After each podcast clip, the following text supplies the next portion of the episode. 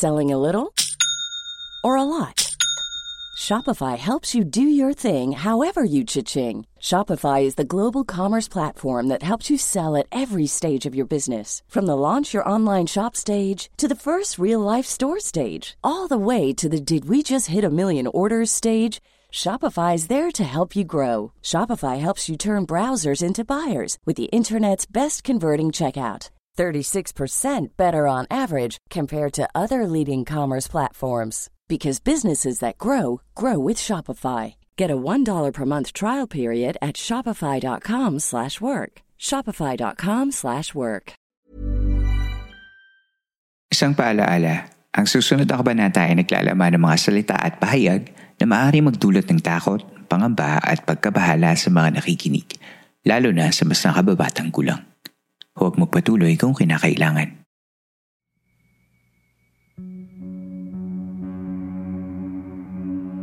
Ito ang mga kwentong bumuo ng ating nakaraan. Mga kwentong unang narinig sa mga liblib na lugar o sa mga pinakatagong bulong-bulungan. Dito ay pag-uusapan natin ang mga kwentong kababalaghan at misteryo na humalo sa kultura, kasaysayan at kamalayan nating mga Pilipino. Ang ating campsite ay isang safe space at bukas para sa lahat ng mga gustong makinig o kahit gusto mo lamang tumahimik at magpahinga. Ako si Earl, ang inyong pong campmaster. At ito ang Philippine Camper Stories.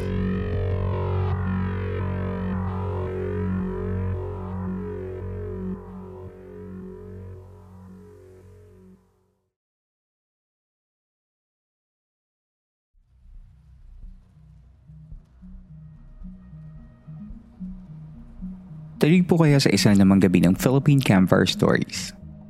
Kumusta ka na? Sana ay napapakinggan mo ang episode na sa maayos na kalagayan. We are still on the month-long celebration of the third anniversary of Philippine Campfire Stories and on the Dark Tourism mini-series. Ito yung mga special locations in our country that are marked with strange history related to tragedy, death, and despair. Last week, namasyal tayo sa Maynila. This week, pupunta naman tayo sa summer capital ng bansa. Baguio City. Ready ka na? Tara, Baguio tayo. As friends, ikaw naman.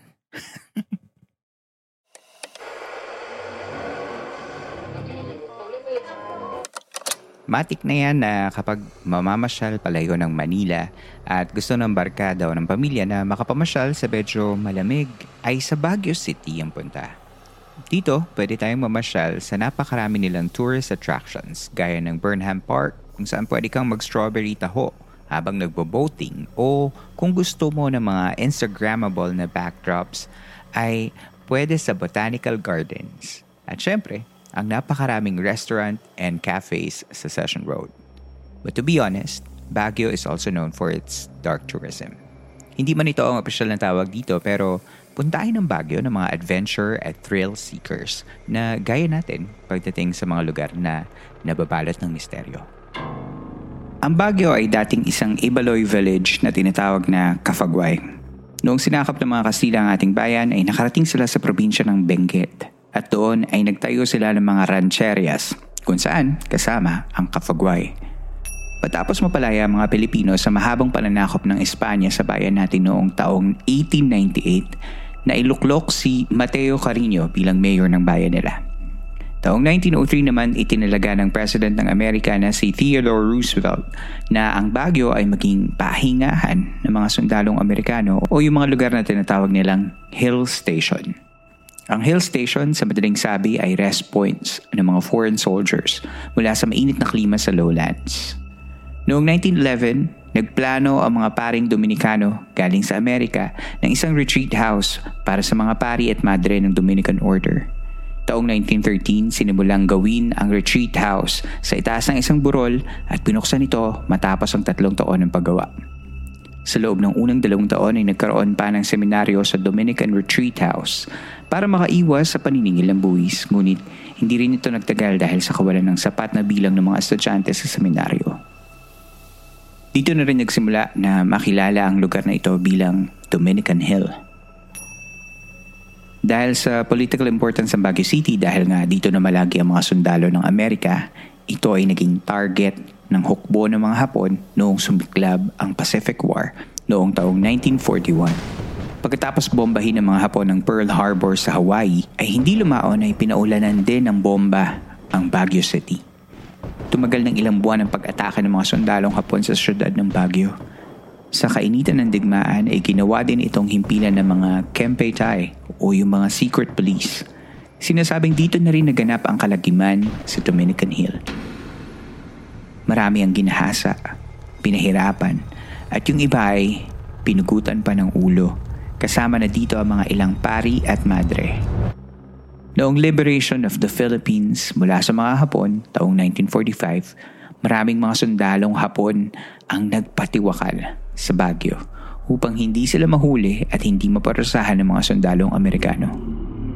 Nagmarka din ito bilang isa sa mga pinakamadilim na tagpo sa kasaysayan hindi lang sa Dominican Hill kundi maging buong syudad. Taong 1946, sumailalim sa restoration ng lugar sa pamamahala pa din ng Dominican Order. Pansamantalang katahimikan ang nakamit ng lugar matapos ang gulo ng digmaan. Taong 1973 nang nabili ng Diplomat Hotels Incorporated ang Retreat House at ginawa itong 33-bedroom hotel – habang pinanatili nila ang orihinal na disenyo ng Dominican Retreat House. Ayon sa isang artikulo ng Philippine Daily Inquirer noong taong 2002, ang Baguio ay nakapangahalina ng mga taong gustong magpagaling at gusto ng katahimikan dahil sa peaceful at calming environment nito. Ito siguro marahil ang naging isa sa mga dahilan kung bakit ang negosyanteng si Antonio Agapito Agpawa o mas kilala bilang Tony ang namahala ng nooy kinilalang Diplomat Hotel Baguio. Sumikat si Tony Igpawa sa linya ng psychic surgery, kaya tinawag niya ang kanyang sarili bilang Dr. Tony. Kung saan niya nakuha ang authority to call himself a doctor ay hindi ko na nalaman. Ang claim ni Tony ay kaya daw niyang makapagpagaling gamit lamang ang kanyang kamay. That includes abdominal, heart, and even brain surgery.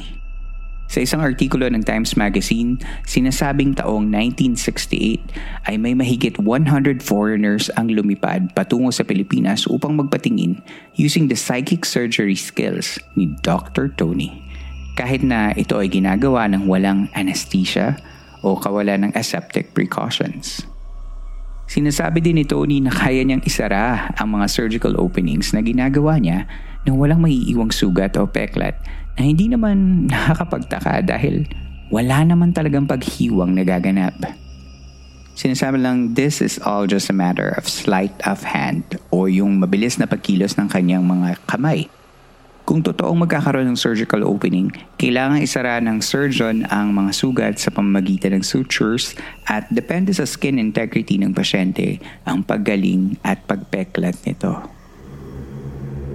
Taong 1968 din na aresto sa San Francisco, United States si Edpawa dahil sa sinampang reklamo ng isang Michigan steel worker noong siya ay bumisita sa Manila upang magpagamot noon namang taong 1966. Sinasabing pinagaling ni Agpawa ang mga fractured neck bones. Ngunit nang magpa-x-ray ang pasyente ay nalamang hindi naman pala ito gumaling. Nawala lamang ang sakit nito dahil sa power of suggestion. Pagdating ng 1980s ay nagsuffer sa heart attack at nagkaroon ng brain hemorrhage si Agpawa. Tuluyan siyang binawian ng buhay ng taong 1987 at ito na rin ang hudyat ng pagsasara ng Diplomat Hotel. Lahat ng pumupunta doon upang magpatingin using the faith healing of Dr. Tony ay hindi na rin nakabalik. Following its abandonment, the place was looted and sacked. July 16, 1990 nang halos matibag naman ang pundasyon ng Diplomat Hotel nang abutan ito ng 1990 Great Luzon Earthquake na may magnitude na 7.7. Ang buong syudad ng Baguio ay nagimbal at ilang daang tao din ang namatay.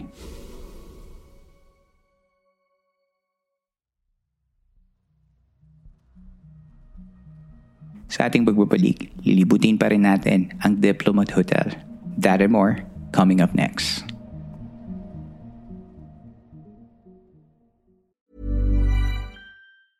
There's never been a faster or easier way to start your weight loss journey than with PlushCare PlushCare accepts most insurance plans and gives you online access to board-certified physicians who can prescribe FDA-approved weight loss medications like Wigovi and Zepbound for those who qualify. Take charge of your health and speak with a board-certified physician about a weight loss plan that's right for you. Get started today at plushcare.com slash weight loss. That's plushcare.com slash weight loss. plushcare.com slash weight loss. Many of us have those stubborn pounds that seem impossible to lose, no matter how good we eat or how hard we work out. My solution is PlushCare.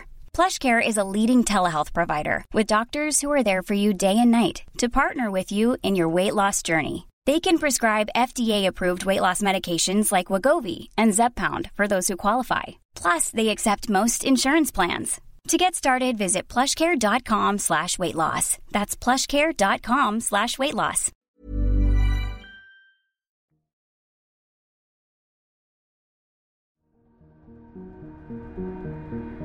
Sa pagbabalik ng Philippine Campfire Stories.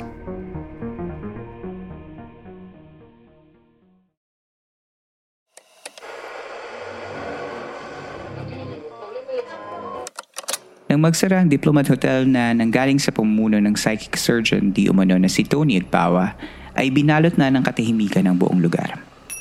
Dahil na rin siguro sa darkness ng history ng lugar, ilang patong ng negative energies ang nakuha nito, partikular na ang Diplomat Hotel.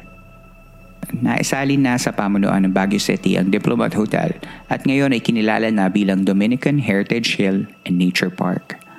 Sa makabagong panahon, kilala na ito bilang isang dark tourist spot at pinupuntahan ng mga turista upang tingnan kung ano nga ba ang lugar na ito sa kasalukuyang panahon. Sabi ng ilan, pagdating mo sa loob ng Dominican Heritage Hill and Nature Park, ay mararamdaman mo agad ang shift ng aura na dinidescribe na mabigat. Maraming mga video vlogs at TV features ang makikita sa internet tungkol sa mga di umano'y pagpaparamdam. Isa dito ay yung sumikat na video ni Sane Bondok, isang turista na nagvideo sa loob ng building sa bandang fountain area. Na-feature sa magazine show na Kapuso Mo Jessica Soho taong 2016 ang video ni Sane kung saan kinukuhanan niya ang kanyang sarili. Nahagip ng kanyang video ang isang archway at kung ito ay ipopos, ay parang may hugis na nakita ang kamera na tila ba isang madreng nakatalikod. Noong 2030 naman, isang pelikula ang lumabas na pinamagatang The Diplomat Hotel na itinampok ang artistang si Gretchen Barreto. Kwento ito ng isang reporter na gustong gumawa ng dokumentaryo sa loob ng Diplomat Hotel at mag-overnight stay doon. Ayon sa isang interview ng show na Rated K sa isa sa mga aktor ng pelikula na Simon Confiado, natutulog daw ito sa kanyang sasakyan habang sila ay nagsushoot ng kanilang pelikula. Nagising siya sa malakas na sigaw ng isang babae at iniisip niya na ito ay galing sa eksena ni Barreto. Sumilip si Confiado sa labas ng kanyang sasakyan at nakita niya wala palang crew o iba pang mga tao sa labas. Doon niya na-realize na hindi galing sa shooting ang naririnig niyang mga sigaw. Sa parehong feature ng Rated K ay may isang video ang galing di umano sa behind the scenes ng pelikula. Makikita sa video ito na kinukuha na ng fasad ng lugar at nagsuzoom in ito sa mga bintana. Sa feature ay may voice-over ng interview sa direktor ng pelikula. Ine-explain niya na kilala ang Dominican Heritage Hill sa mga nagmamatsyag na mga kaluluwa na makikita sa mga bintana nito. Pari, mestizo, nasa bintana at tinitingnan kayo. Yan ang eksaktong mga salita ng direktor. At pagkatapos ng mga salitang ito, nagpan ang kamera sa isang banda ng bintana sa katirikan ng araw. At doon makikita ang tila isang mukha ng isang lalaki na nakatingin sa kamera. Kung gusto mong makita ang video na ito ay makikita mo ang link sa description notes ng episode na ito. Nakapag-interview din tayo ng isang paranormal investigator at dating miyembro ng Spirit Questor, isang group ng mga paranormal investigators na sumikat noong 1990s. Si Leon Fernandez ay isang urban folklorist na based sa Baguio at napag-usapan namin ng Diplomat Hotel kung pwede ba itong maging isang parte ng Dark Tour. Pakinggan natin ang kanyang pahayag. Uh, okay, my name is Dion Fernandez. Uh, I'm a native of Baguio. I was born here, and then um, uh, it's well, I'm actually an educator, uh, but Hmm. um, it would be well uh, during my non-educator uh, periods. I am usually a folklorist. Uh, I my better uh, a better way to describe myself would be uh, I am an urban folklorist. I study folklore. I study uh, uh, research uh, things which are unusual, right? And uh, I've been doing this since 1997. That was when I was uh, part of the spirit. I became part of the Spirit Questors. Uh, if you were to design, um, say, a haunted or a um, dark tour, where will you take your guests? Ah, yeah. Uh, well, where do I begin? Have you done any? Have you done any? A dark tour. I've tried one, well, not here in Baguio, no? Um, well, a dark tour, this was the Intramuros dark tour, but this was around four years ago. Yeah. Uh, it was pretty short. It was only like uh, maybe uh, three hours or so, wandering around Intramuros. Uh, I would probably do the same thing here, uh, but it would be more experiential, so to speak. Yeah. So, uh, well, it would of course involve maybe an open air camp, uh, overnight camping somewhere in Luwakan Road. And then I would probably bring them to the diplomat uh, monastery. Hotel. Yeah, hotel. Well, it- well, it's a It's a multi-purpose. um, yeah, multi-purpose building kasi siya. So yeah, I could probably bring bring them there. Uh, although it would be a little bit difficult for them to uh, spend the night there because uh, uh, structurally hindi siya. It's not stable. Mm-mm. It's not a stable structure, and that's Baka probably why masyado. medyo. Even if there are there have been a few renovations there, uh, I don't think it's safe to be there inside the building at night. Yeah, maybe around the For an extended period of time, I guess, no? Yeah, Medyo mahirap. Around the grounds, pwede pa. Yeah, the grounds are well, they're clean. They've been cleaned up. There's a garden nearby, yeah, which they can camp out, and then maybe they could do a research there as well, or their hmm. ghost hunts or around as well. Hmm. Baguio has a lot to offer at higit pa doon, Baguio is teeming not just with ghost stories, but with rich cultural history. Kasama na doon ang Dominican Heritage Hill and Nature Park. Personal kong napasyalan ang lugar na ito at nakita ko mismo ang lugar mula sa labas. Sadly, nakasara ang pintuan nila para makapagpapasok sa mga turista noong araw na iyon. Pero base sa mga nakita ko at alam ko nung panahon na iyon, nakita ko ang lungkot ng lugar. Hindi ko alam kung ako lang ba yun. At dahil ba sa mga impluensya ng mga nabasa ko about the place. Pero habang iniikot ko ang lugar, nalulungkot ako. Iniisip ko na din na how can such a beautiful place with that fantastic view in front of it could have such a dark past? Na-imagine ko how people suffered, especially during the war. And that made me sad. Ngayon, when I think of that place, iniisip ko na lang na it's a shrine na hanggang ngayon ay nakatayo para ipaalala sa atin na we can always be and do better to ourselves and to the people around us.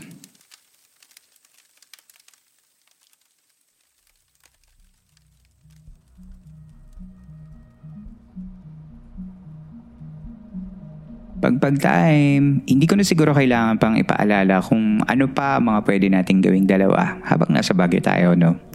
Ihihirit ko na lang yung mga favorites ko kapag nasa Baguio ako.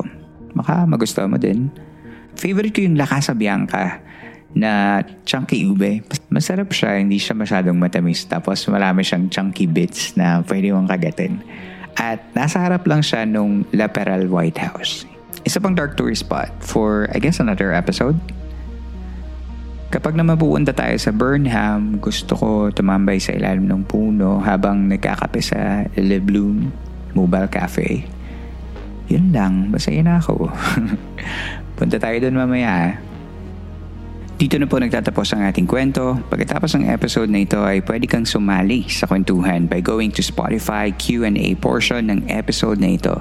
Doon, nagsashare kami ng mga kasama nating campers ng kani-kanilang mga thoughts about the episode.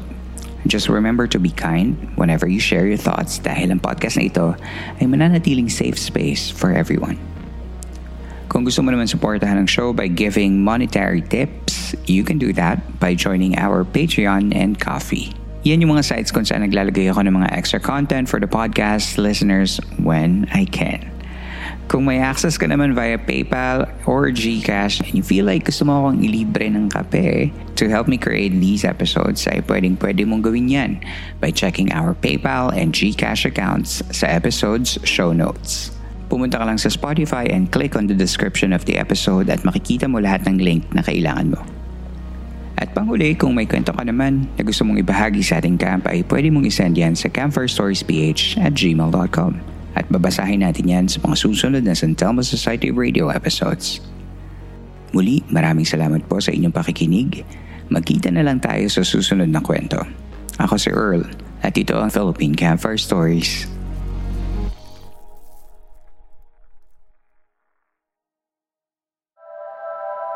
This podcast may be based on true events, with names, characters, and incidents that are either products of the creator's imagination or used fictitiously. Any similarity to real individuals or events is coincidental.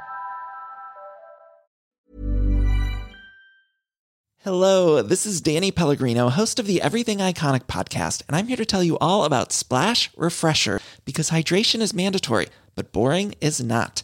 Now, I love my water, but if I don't spice it up, I'm not going to finish what I took out of the fridge.